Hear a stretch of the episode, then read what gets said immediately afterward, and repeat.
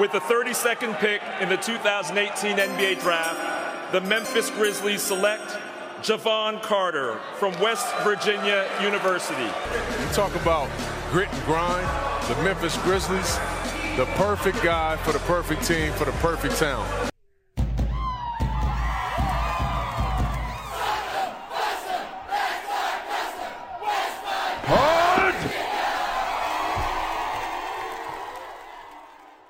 Welcome to West by Pod Virginia, the best named West Virginia podcast on the whole wide internet, presented by SmokingMusket.com. I am your host, Matt Kirchner, executive tweeter at the Smoking Musket. Follow me on Twitter at mkirchner12. And I am joined, as always, by Smoking Musket head honcho Mike Miller. Follow him at West by God underscore. Mike, how are you tonight? Uh, I'm good. I've been uh, I've been busy this weekend so this is gonna be a nice little break and get to talk about some sports. And have actual sports content on Yeah. this episode. So first things first, we'll get right into it with our rundown here. We're gonna have our brief recap of the NBA draft, where as you know, Jevon Carter was taken with the 32nd overall pick by the grit and grind Memphis Grizzlies. Um, perfect personality fit there. We'll get into that a little bit more in a second. And we are then going to be joined by West by Pod Virginia's inaugural guest, SB Nation's robot, Bill Connelly. And we will do a deep dive into West Virginia football and the rest of the Big 12 conference. And then we'll finish off with our dumb thing of the year of the week, where we each have a nominee this week. We're going to talk about Mike Leach and we're going to talk about Colin Cowherd getting bodied by Baker Mayfield. Rest in peace, Colin. so, getting right back into basketball, we'll start out with Jevon. Mike, we talked about this last week, last show, and I brought up the Grizzlies as a good spot for Jevon, and then I scooped Woj on draft night by Yeah, like a the- whole hour. the Grizzlies they were uh, they were eyeballing Jevon across the dance the floor. at corner of Ben. if you didn't follow the draft on Twitter, you missed ESPN's NBA insider Adrian Wojnarowski, aka Woj, who was told by the NBA and ESPN that he couldn't tip picks before the draft. So to counteract that, he was using like locked on are not afraid to pass on things like that to tip the picks before they happen. And about an hour before the Grizzlies were on the clock in the second round, I tweeted something to the extent that the Memphis Grizzlies are staring at Jevon Carter across the floor that Ben. And then an hour later, they picked him, and I've still yet to receive credit by the Big J journalists at ESPN for my draft scoop. And I will stay salty about that for a while. But all kidding aside, it's a really good opportunity for him in Memphis to get some playing time on a rebuilding team. Yeah, I mean we we hit on that in the last show. That's really the the best possible spot for for Jevon. I mean, I I can't think of anybody that's a better fit with that team with that defense. I mean, it's it just makes sense. And then I mean there there- there's there can't be it can't be a coincidence that the GM is from Buckhannon, West Virginia. Um, Nick Van Exel is a assistant coach. I mean, there's so many connections there. It's it was written in the stars, basically. It's a great spot for him. He gets a perfect mentor in Mike Conley, who at least is there for the moment. I mean, with a rebuilding team in the NBA, you never know when your vets can be shipped off. But the perfect embodiment of what a defense first point guard in the NBA should be is Mike Conley. And if he can get his offense up to snuff to at least be a threat with his shot, that's a spot where he can stick for a while. And I'm really excited to watch him grow in the NBA. Yeah, I mean, even the the analysts during the draft said if you break down statistics, Jevon is a, a has a better chance of being an all star than uh, Kevin Knox and I don't remember who the other guy was, but it was like top fifteen picks. Yeah, I mean, So Jevon Jevon's going to have a, a spot in the NBA. Like he's good for a good solid ten years or so. He yeah, had, I'm sure he, is. his ceiling may not be as high as a lot of these draft prospects in the NBA, but his floor is also significantly higher than a lot of these. You know what you're getting with Jevon, and he's never going to give you anything less than 100%. So I'm excited and- to see how he fits in. Uh, shout out Mike Casazza. Uh, he wrote an article. I think it was right after Jevon got drafted. Um, uh, he he's I guess he got he talked to I think Larry Harrison, and Coach Harrison was saying that these teams were calling the coaches and saying, "Is he for real? Like, is Jevon for real, or is this just an act?" And the coaches they couldn't say anything bad about him because it's for real. That is Jevon. the co- the NBA coaches were just blown away.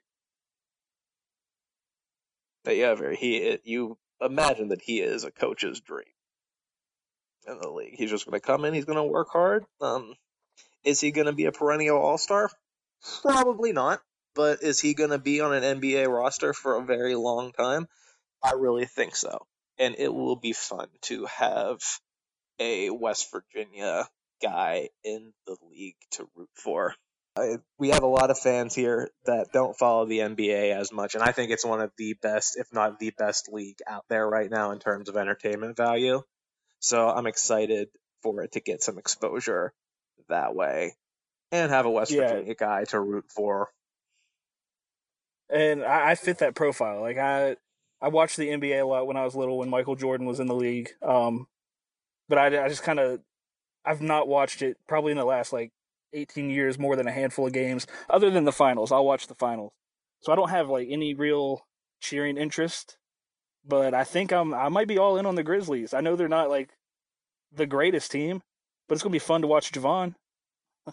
No, they're a, they're a solid franchise. I mean, this is they bottomed out a little bit this year, but for the longest didn't they make time, a- they're made a playoff run, Yeah, like, they- A couple years yeah, ago. they, they're they're a playoff fixture most of the time, except this year where they bottomed out a little bit, and there was a lot of injuries involved with that. But with that bottoming out comes an opportunity for him to help in a rebuild there. They're never going to go away from a defensive identity in that franchise. So from that perspective, it is his perfect spot.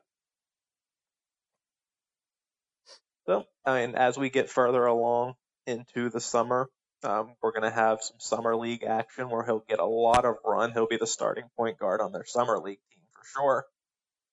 So he will definitely get some run and potentially run into Daxter Miles. Uh, yeah, July 10th, I believe. The the Kings take on the Grizzlies on ESPN two. Just so that's out there for everybody. Yeah, um, moving on to Daxter a little bit. Um, got a shot. He is on a basically a summer league two way contract with the Kings, and basically for um, those who may not know how NBA contracts work, if it makes it into the regular season, basically what a two way contract is is a call up send down contract that basically gives the NBA teams two extra roster spots through the regular season, where the majority of the season they will be on the G League team for the franchise, but can be called up for a certain number of days throughout the NBA regular season where you would accrue actual NBA time. So if he manages to stick on a two way into the regular season, it gives him an opportunity to make a little bit more money than most G League players. Now, he'll have to show a lot in the summer league to be one of those regular season two way spots. But in the same way that Jevon does, I mean, he's going to fight and battle, and it'll be fun. Yeah, and if he plays well, you never really know what'll happen. I mean, maybe he gets some G League run. Maybe he plays in Europe. I mean, right now you can make more money playing overseas than you do playing in the G League. But there is nothing wrong with getting that opportunity. And maybe you show out and get your shot. So, what kind of performance is, is Dax going to have to have to stick? Basically, kind of like uh, the performance he's having in the the Big Twelve conference tournament. That kind of Yeah, he's gonna Those kinda numbers? stick. Yeah, to actually stick on a two way in the regular season, he's gonna have to go off in summer league because you'll see a lot of two way contracts not be like a lot of veterans who are floating around get those two way contracts. right. So I can see him being on a G League team. I don't know how realistic it is that he gets that full time two way this year, though. But it's an opportunity. He's in an NBA franchise. He's going to get some run. And, Yeah, and like a the worst like I said, July scenario is tenth. that we will all be watching that. So, I mean, not a whole lot to talk about beyond that right now with basketball. We're definitely going to keep following through the summer league. Hopefully, get some Grizzlies people on here after Jevon shows a little bit on the court. And we'll always keep you up to date on them. It's going to be a fun career to follow, I think. I think he's going to stick around for a while. Yeah, I think so too. And I think I'm gonna. This was in our outline. I'm gonna segue into something here for a second. We might have two lottery picks next season if things go the way everybody's thinking they're gonna go, which everybody knows I can- Konate. But do we do we want to go ahead and throw out Lamont West lottery pick? Yeah, I, I can I can see it. Um, it's going to take a big season from him, but if you look at what the NBA really really values right now, it is the three and D wings. Because And they draft on potential. That, draft on potential, and one of the most valuable positions in the league right now is the three and D wing. If you can knock down shots, you are six nine, six eight, and you can defend the two through the four, depending on the lineup in the NBA, you're going to go high. So if he recovers from that wrist injury, knocks down his threes this year, and plays strong defense, he's a lottery pick too, I think.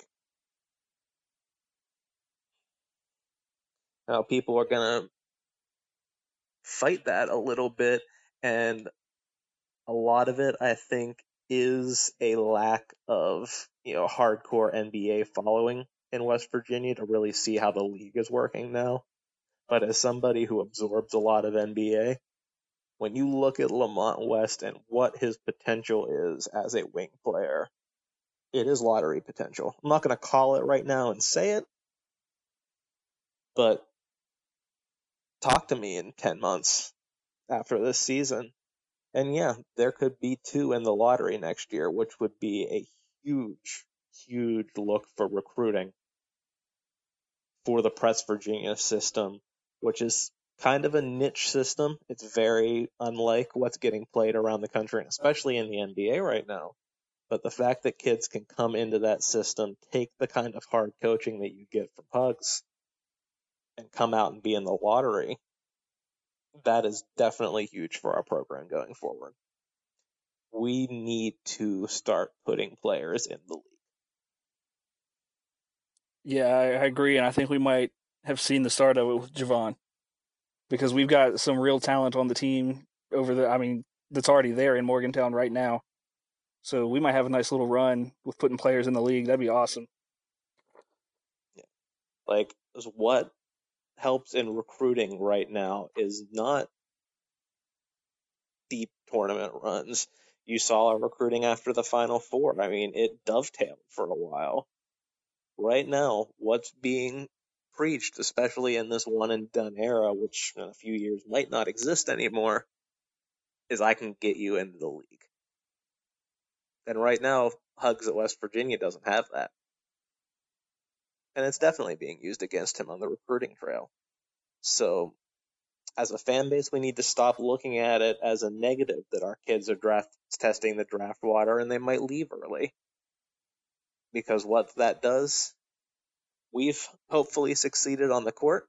They're going to succeed in life, and it's going to open up spots for future players that may be coming in that can see that they can get to the NBA from West Virginia. And now West by Pod Virginia is proud to welcome its first guest, SB Nation's resident robot, uh, chief nerd on footballstudyhall.com and co-host of Podcast Ain't Played Nobody, Bill Connelly. You can follow him on Twitter, SBN underscore Bill C. Am I right on that? Yes. How you doing tonight, Bill? Thanks for coming. I'm on. good. I'm good. How are you? Doing well. So, um, we are at time of recording here now, a nice 69 days away from the true week one kickoff of college football. And we've got you on here tonight to break down West Virginia football as well as the rest of the Big 12. Um, so with the Big 12 this year, um, you did, you finished up your preview series of it last week, right? Uh, yeah, I think it was last week. Time's kind of theoretical at the moment, but yeah, I think it was last week. Uh, and then I started the Big Ten right after that. So at the end of that, you published your power rankings for the Big 12, and it was bunched into four tiers. Um, tier one and tier four are absolute. Oklahoma has the most talent and is probably going to roll to the Big 12 championship again. And Kansas is going to try really hard. Bless their hearts. For a while, anyway. They, And- after a while, they let, they'll let go of that rope after a while, but they'll try for a while. They'll beat Texas Tech and get Kliff fired, and then it'll taper off. But the middle, your tier two and three of the conference, is a big bunch of shrug emoji, basically. Right. And the question we have and our fan base has this summer with a summer of hype that comes along with star power at these sexy positions in football is can West Virginia take advantage of that middle pack and be the team that comes out and probably faces Oklahoma in the Big 12 championship game? And I mean, they can.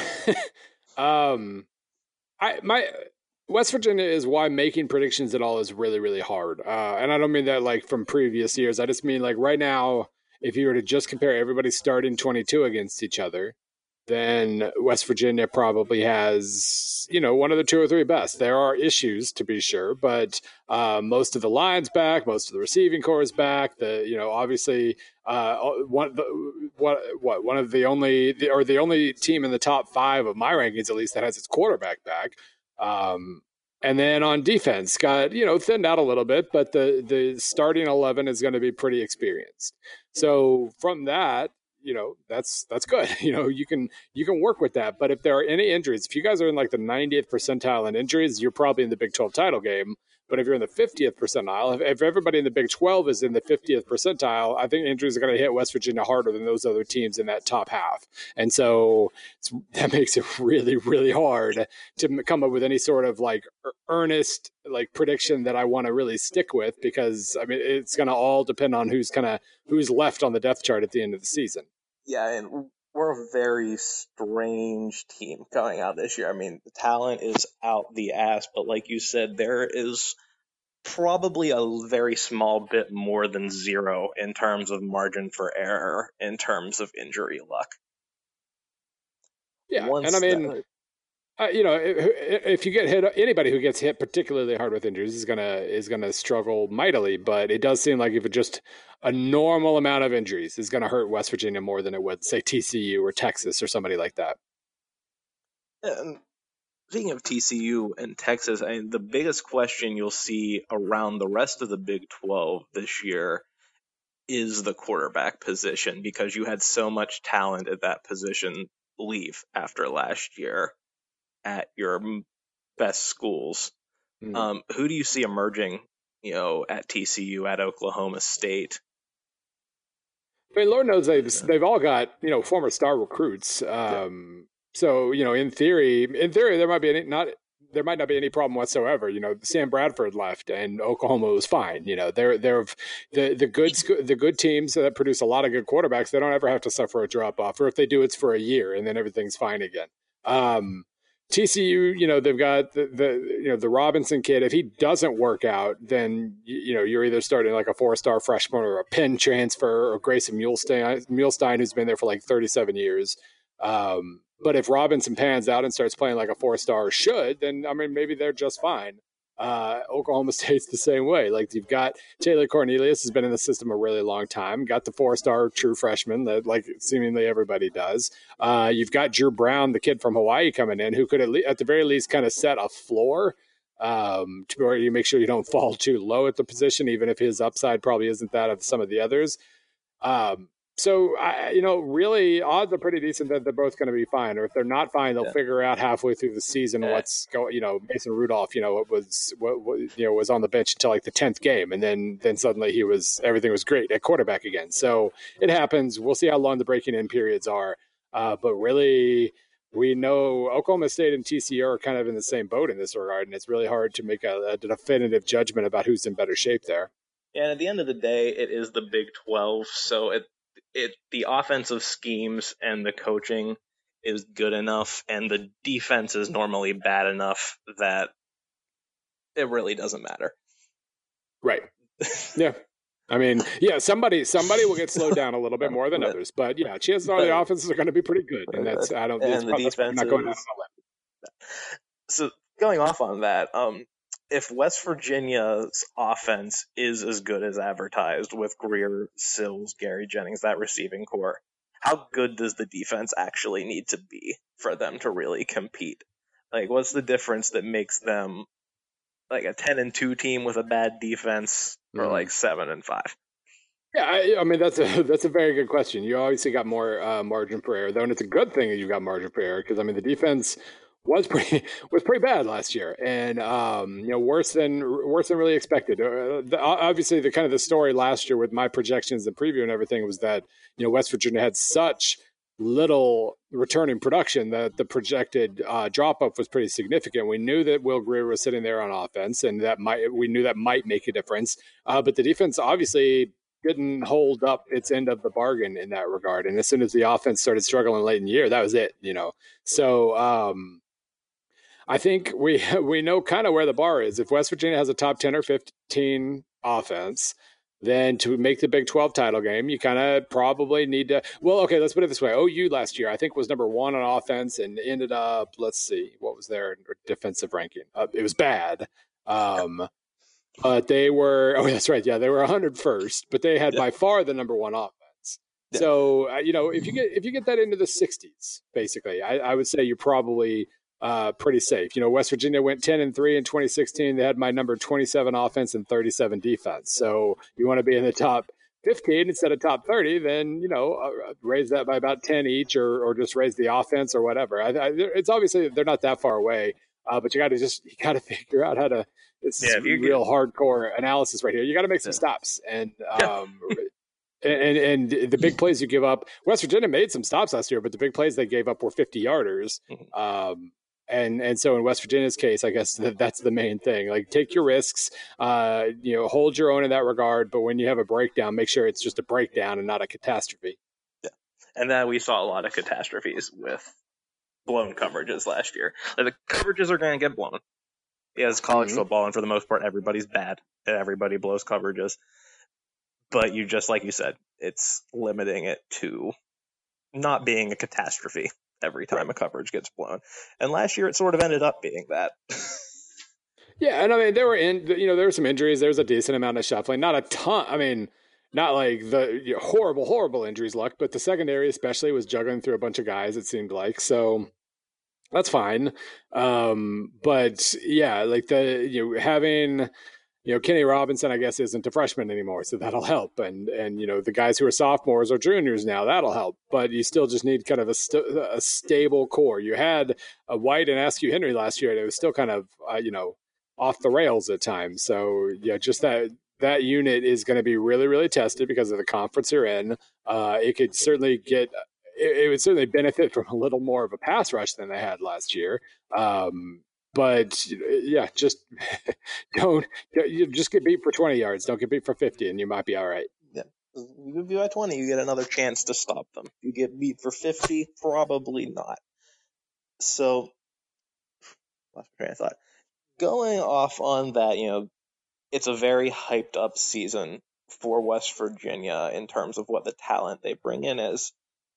does that make this a bit of a crossroads year for Dana?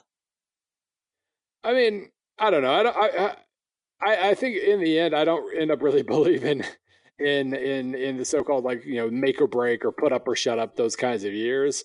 Um, you know, he just he was ten and three two years ago. You know, or not even two years ago, he was two and ten and three. So I, I think he's kind of proven what he is. Um, if he has the right kind of uh, the right cross of of talent and experience, and you know they get the right teams at home and they get the good breaks. They're a ten win team. They've done that twice under him.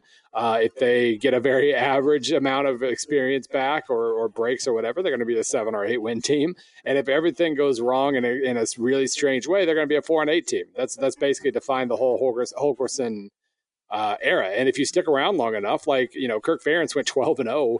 Uh, he, he's pretty much defined his range, but they got extra lucky uh, one year and they went 12 and 0 with it. So I mean, you just stick around long enough and you roll the dice enough, sometimes it'll come up pretty well for you. But I think we know we know Dana's range, and I think it's my impression is that it's kind of frustrating for West Virginia fans because it's not national title range. It's not really, you know, the the it, would take the upper upper upper part of that range to be a Big 12 champion. Uh, you're just good. You're good uh, with chances of being very good from time to time. And once you kind of hit that level for long enough, you get frustrated with it and you demand more. And you know that's that's what I, that end up that's what I end up calling Glen Mason territory, where you you demand more. You're tired of just being good. You make a, a, a rash move, and suddenly you're bad because the guy you replaced with it isn't actually very good. So I mean that's kind of that's a frustrating range to be in, but it's also a good range because you're winning more games than you're losing. Yeah, and that's sort of where West Virginia's always been in term as a program. Um, your three-year run with Pat White, notwithstanding, um, is just you have to take advantage of those years that are set up for you to win ten games. Right. Um, right. And I mean, you don't always know that in advance. I mean, in this case, it does kind of feel like this is a good opportunity for West Virginia because you're in a mm. quarterback friendly conference and you're the only one in the top half of the conference that has your quarterback back. Um, so it would be a shame to waste what we're assuming is, is Grier's last year. But, um, you know, or no, wait, no, Grier is a senior. I was thinking, never mind. I was, I was his his tra- his transfer math had me confused for a second. He is a senior, yeah, so it's definitely his yeah. last year. But um, no, you know, it, it, it, would be a, it would feel like a wasted opportunity not to kind of peak when he's a senior. But you know, as long as Dana's around, you know, you got the Allison kid after him. They're going to be good quarterbacks and probably pretty good offenses uh, down the line. And if you time if you time those, even if the offense takes a step back, but the defense takes two steps forward, then you're fine without Grier. So the trade just keeps rolling either way. It does kind of yeah. feel like this would be at least a little bit of a missed opportunity, though. Yeah, the biggest dread that I think a lot of West Virginia fans this year is that the schedule sets up very well for them to start seven and one six and two, eight and zero if the ball all bounced the right way, mm. and then you run into that death trap right at the end, and you worry about his tenure here has sort of been defined by fast starts and then sort of clunking to the finish. And seeing that happen on a big stage this year, where you suddenly go from seven and one to eight and four, may just be one of those points where you hit. Like maybe it's just stale and all parties need to move on. And I say this as like a giant Holgo supporter. You know, I mean, yeah, so that is certainly something that that can happen from time to time. And I, I because hiring a new coach is such a terrifying risk and because it's 50-50 all the examples i always give like oklahoma hiring john blake before bob stoops you know all those examples of uh, Ron Zook before Urban Meyer and, and whatnot. Like it's so it's so easy to screw up a hire, even when you think you you follow the right process. Giving up or, or basically kind of agreeing to part ways with a coach you know is good instead of trying to figure out how to get him more kind of infrastructure support to push him forward. I always get wary about that. Uh, it does from a fan standpoint it does kind of feel like sometimes you've hit that that just kind of let's just part ways everybody will be happier um, and and maybe that ends up being true. It's just when when you've got a good coach uh, uh, uh under you know under your roof uh, under your roof, excuse me. Um, it's it's just so hard to to give that up. Uh, you know, even if he's never going to be uh, you know Bob Stoops or whatever, uh, or Don Nehlen, he's very good. And uh, man, yeah, no, I'd, I'd keep trying to figure out how to make that work. Yeah, I, and for the most part, I do agree. I like West Virginia, for what it is, for these like natural disadvantages the program has, being good with a chance of being great is a pretty good place for us to be in. Yeah, we just we just always want to think our team has turned the corner, and um, it's it's hard to rare, rarely is that actually the case. Um, know, and, and it's just hard to kind of to, to to it feels like you're quote unquote settling for mediocrity, as they'd say on talk radio, when you basically say he's good and that's fine. I'm okay with I'm okay with going eight and five most years and occasionally doing better. It, that that never makes you feel good to say that, and so you kind of reach you kind of reach that point where you know nothing's going to make you feel particularly good. I think. Yeah. So segueing off of that into sort of more macro Big 12 issues off of West Virginia, um, see the other hot seat turnover potential in that league, since it is a PAPN tradition to only talk about bad things. Right, right. Um, let's start out with Kliff. What Yep. does he have to do in Lubbock, Lubbock this year? You know, it's kind of. I, I, I got more pushback when I when I put out those power rankings, um, and it was it was it was last week. It was Tuesday. Um, I got more when I when I released them. Like everything, eh, for the most part, everybody's like, "Yeah, that makes kind of sense." Texas Tech fans were pretty pissed that I put them eighth, though. Um, part of that is because I think there was well, they they want to believe we actually have a, a not the worst defense in the country anymore, um, and so therefore I, I want to believe that we figured it out and now we're going to turn a corner or whatever. Um, but I it, it takes a leap of faith to believe that because we have kind of seen a range for Kliff now too, and we just the last time they were uh, you know per S, my S and P plus the last time they were even a Big Twelve average team was when Mike Leach was there. Uh, they've been fighting, they've been swimming upstream since then, and so it is absolutely possible that you know the defense that did that did take a step forward. They, they took a step forward to 88th last year, but that was still much, much, much, much better than it was the year before. Um, they actually figured out a, a kind of a ratio of bend don't break that worked. Uh, they got enough, you know, turnovers and whatnot. It, it, it worked out pretty well. Uh, that they were able to kind of withstand the fact that the, their offense sank from top ten to top twenty-five without Patrick Mahomes. Uh, the problem this year is, I mean, their defense should take another step forward again, but they're gonna. You have to believe that Kliff Kingsbury is just incapable of fielding something worse than like a top twenty-five or thirty team or offense, excuse me. Um, to believe that this t- this this uh, team as a whole is going to take a big step forward because they lose almost every receiver. They lose their quarterback. They lose their best running back by far. Um, and that's you have to just assume that oh, it's Kliff. It'll be fine, and our defense will be better. Therefore, we're top forty and we're a Big Twelve contender now. And I, I it could absolutely happen. But man, that just that feels like a couple too many ifs for me. So he's in a tough spot. He's in a position where uh, you know he's probably going to go about six and six. Um, which is not going to be deemed acceptable by fans for sure. But I don't know. I don't know where administration falls on this one. Kliff is obviously a favorite son type. Uh, you usually get at least a little more rope when that's the case. Uh, but I don't know if six and six is going to cover it or not. Uh, That's basically where he's been hovering for four years now. And by the way, if that happens, if Kliff is let go at Texas Tech, if you're Dana Holgorsen, how fast do you throw Jake Spavital off of a cliff and try, pun not intended there, and Uh. go try to get him to be your offensive coordinator? Right. I mean, uh, you know, if you believe Steven Godfrey, my PAPN spouse, um, you're going to have to race uh, Nick Saban for that. Um, we're pretty sure that, oh, that's that scary. we're, I don't we're pretty that. sure that Kliff will at least aim higher than kind of semi same tier. I think. I mean, West Virginia is potentially on a different tier, uh, but just generally speaking, I think he'll aim higher for than that to start off with for, his, if if he goes back to becoming an offensive coordinator. Whether that'll all come to pass, we'll see. But uh, he's, I, I think he'll aim pretty high, and we'll see I if they're do not need Kliff commanding an army of five stars. That's No, I. That's, that's- pure like starry eyed. You know, I, I my number one seeing the two of them on the sideline together would be kind of worth it. Um, but just yeah, out of pure sheer morbid curiosity, like my God, what would that actually do? What how how would that actually work? Uh, it would certainly be kind of fun in that regard, even though he'd be we have know, to ask if this be- is what we want football to be. Right. Well, and and yeah, we have to, you know, we'd have to enjoy watching the Death Star be particularly deathy, and I don't know if I can. uh, uh that, that there's always drawbacks there. So next up, and this is less serious as it is just sort of an annual tradition at this point. Mike Holder got a little bit too comfortable on a podcast and shot off about Mike Gundy's recruiting. Is he actually ever going to get run off at Oklahoma State and take the SEC job he flirts with every year?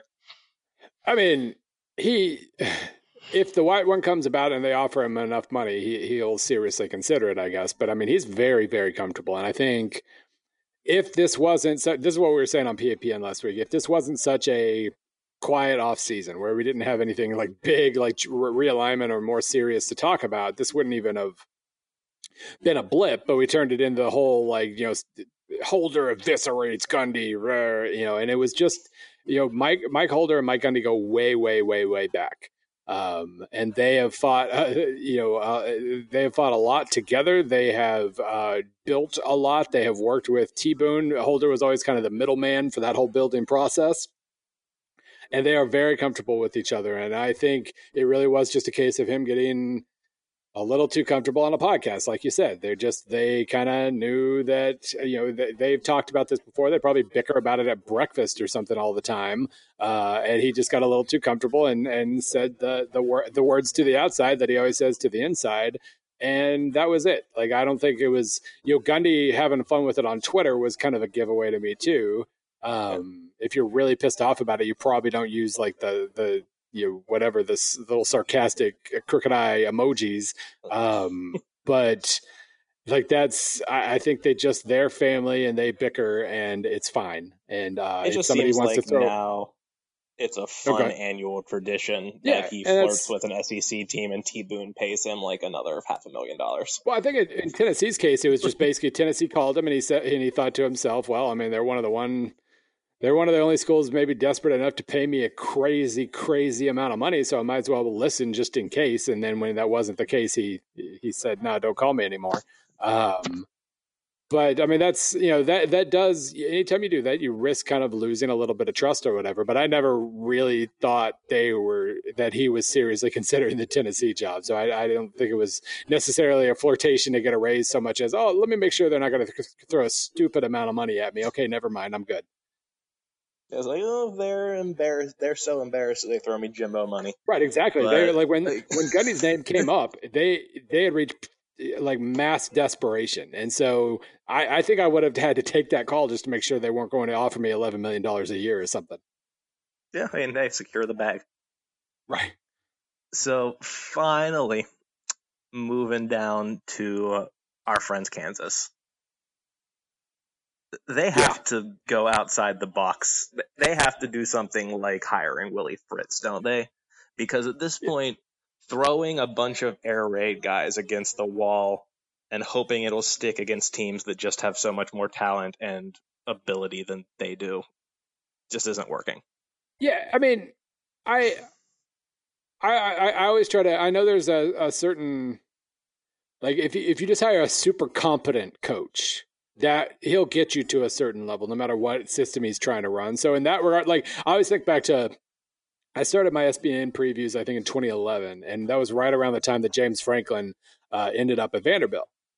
And when he got hired, I remember my piece was about like Vanderbilt's got to do something different and edgy. They got to they got they should go after Ken Niumatalolo. You know, they should uh, do something. They should go against the grain and and all that. And it was I, I mean I still think Ken Ken Niumatalolo should have a a power conference job by now. But um, it it what, what what we learned with James Franklin is if you just handle your business and you know you keep guys motivated and work work them really hard and you know what you're doing, you can still win a lot of games. And so that competence matters above all else, but it certainly wouldn't hurt. Uh, if you're not sure, like I, would say the two ways that Kansas needs to go here are either the Willie Fritz you know, Ken Niumatalolo triple option, whatever, just to be a complete curveball uh, and make it re- really, really hard for defenses to prepare for you each year. I, I certainly it'd be, pain, it'd be, a pain, in the ass to prep for that in the middle oh, yeah. of prepping for Texas Tech and Oklahoma State, and then you have oh, triple yeah. option week in the middle of that. No, it'd be it'd be ridiculous and it'd be super annoying. And as a Missouri guy, I, I really like Ken and I don't want him to go. And I I like Willie Fritz too. And you know I I don't want them to get stuck in that job, but there's a chance they would do it really well. But you know the other option as a Missouri guy, the the example that I've always had floating in my head, um, Larry Smith. Um, back in the '90s, you know, Missouri was in like a decade-long funk, not not not Kansas level funk, but bad, quite a bad football team. Um, and they brought Larry Smith in. He had been at USC, been at Arizona, and he basically just cleaned up the program. You know, he he he he, vacuumed the floor. He did all the little things that made it kind of a uh, not a destination program, but just a competent program again. And they ended up peaking at like eight and four with him. They they went to a couple bowls and then fell off a cliff uh, when he lost his star quarterback and. Um, you know, played a hell of a, an Insight.com bowl against West Virginia that I that uh, was super fun and then kind of uh, anxious at the end. But but you know he still he fell off a cliff and and his tenure died pretty quickly. But he got Missouri. He, he upgraded the facilities. He did all the things to make it seem like a power conference job again. And so if like I, this is not the I'm not going to propose Kansas hire Dennis Erickson, but a Dennis Erickson type, just a guy who's been around a long time and knows what not to do that like really maybe that's the next step for Kansas at this point. Just come in and clean things up and be competent for a little while and get some mid three star guys who you can actually develop a little bit.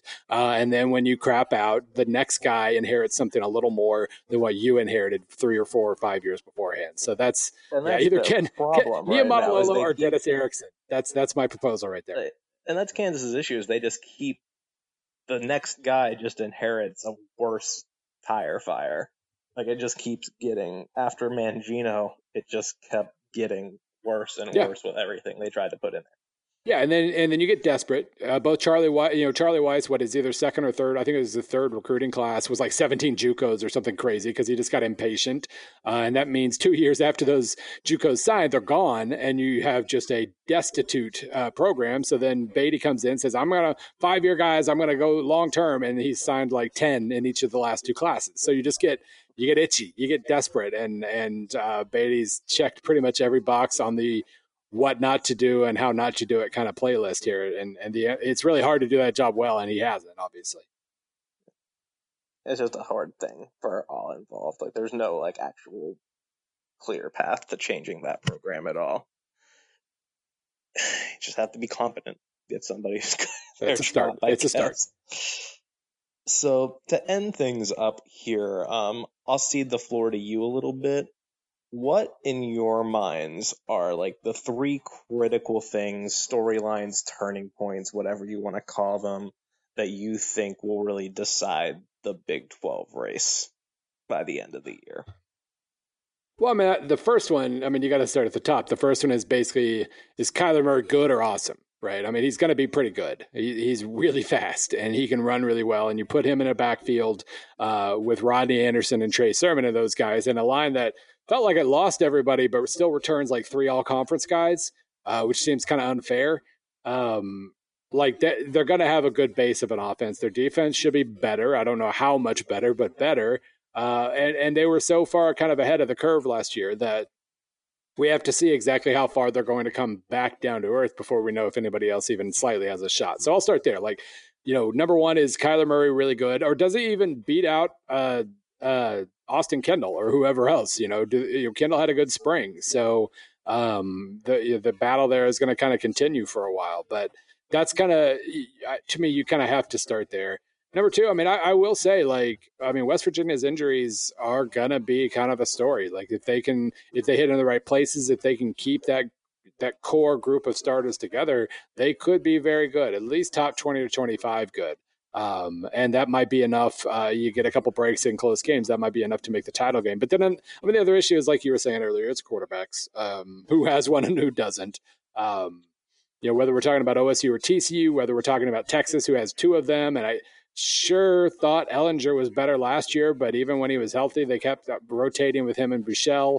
Um, and that was kind of a weird deal. Is Kyle Kempt like he showed so much against o- o- OU for Iowa State uh, in that that one game, and then he was basically just asked to hand the ball off uh, to a running back facing like nine guys in the box the rest of the year. So are they going to let him kind of open things up a little bit? Do they trust him a little more uh, to make some plays with new receivers? That'll be kind of interesting too. But yeah, you get injuries at West Virginia, competence at OSU, or, or elite play at OU, and then just who has a quarterback and who doesn't.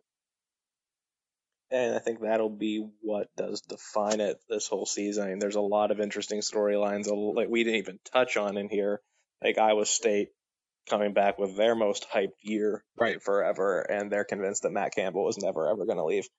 Yeah, Bless their hearts. But just kind of sad, but you know, yeah. Bless their hearts.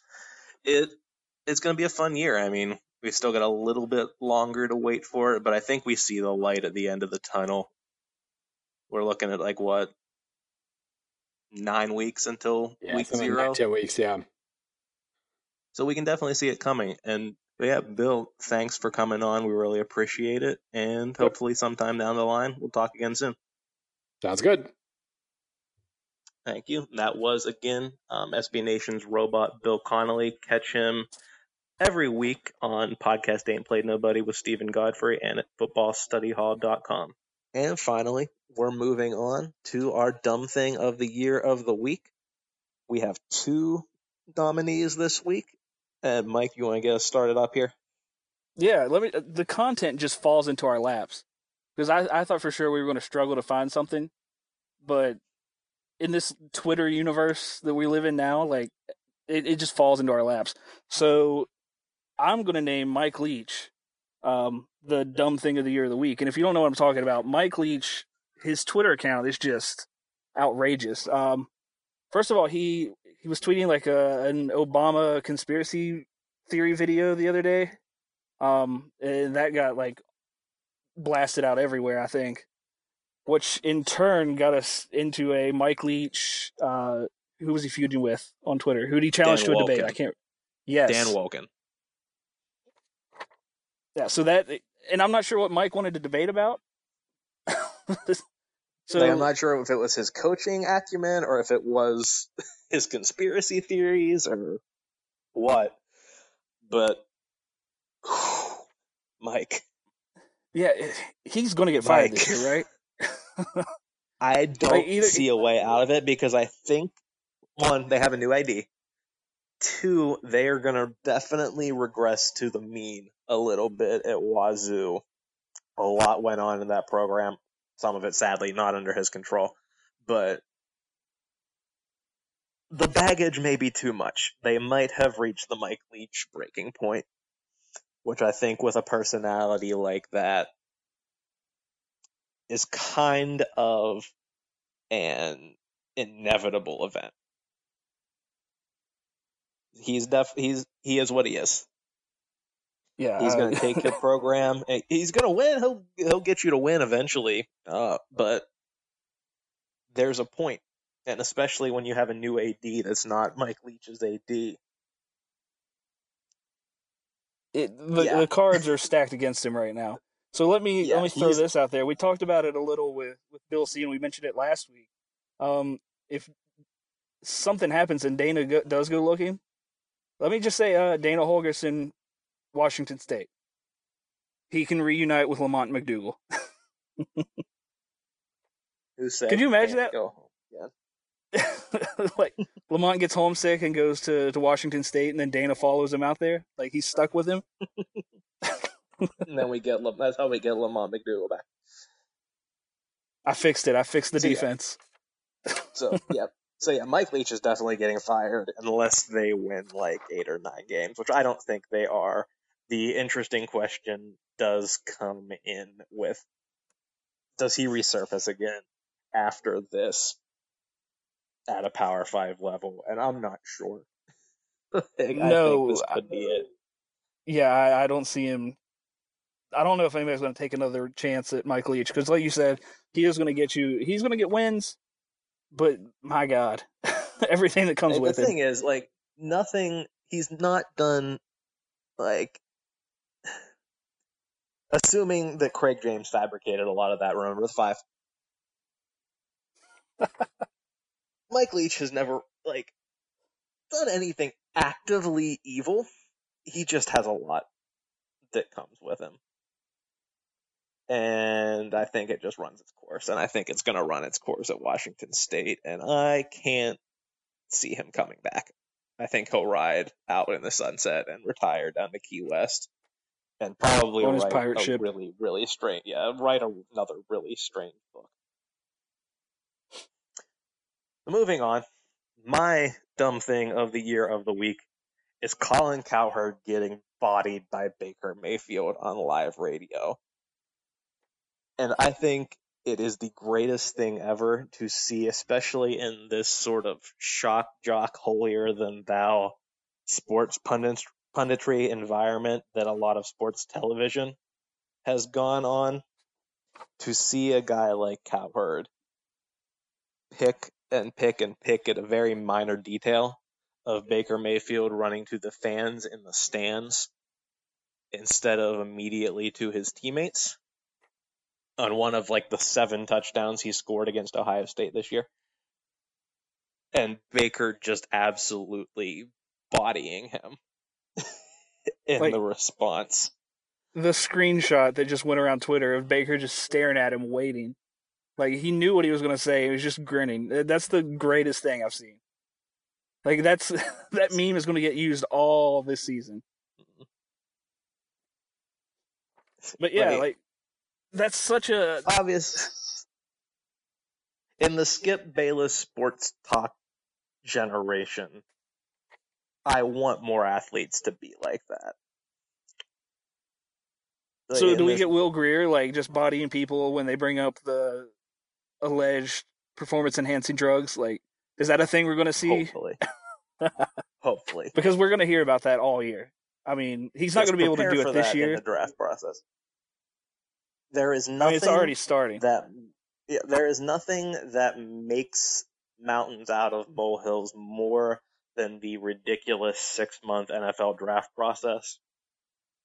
So prepare for it. That's going to be a Will Grier red flag. And it will be brought up constantly if he is a potential first round quarterback. Yeah. So just So- prepare for it. back to Baker, like that that attempted attack by by Cowherd, is just ridiculous. That's the one guy you can't say is not a team player. Like I've never watched a Baker Mayfield game been like that guy. He's just for himself. Like he's all about team. Like I don't understand Yeah, like- that. Those Like, the worst. our, our our fan base probably isn't his bigger fan biggest fans because he bodied us and we brawled with Oklahoma as he was kicking our ass. Well, here's the thing I like about But- Baker, and I think, I think you've evolved to like the world's biggest Baker Mayfield Oh yes, stan. as a as a as a long suffering Browns fan, I am the world's largest Baker Mayfield stan right now because that's my quarterback. So- Like, there, if you wanted to manufacture a quarterback that just was like, I don't care that this franchise has been garbage for infinity. I'm just gonna go and I'm gonna win and I'm gonna body people. And that's Baker. Like, and I, you have to respect that. He's not conventional, but he gets the job done. It- And it just so happened this week his job was putting Colin Cowherd into a body bag on live television and radio. here's the thing I like about Baker. He embraces the heel role. Like he's so fun to hate. like which makes me Mhm. like him. Yeah. Like it's a role, and and he feeds off of it. He feeds off every little bit, and some people may say it's detriment. To some people, it's a strength that he remembers everything. And he went on to Colin Cowherd knowing what was coming, and just shot him in his place.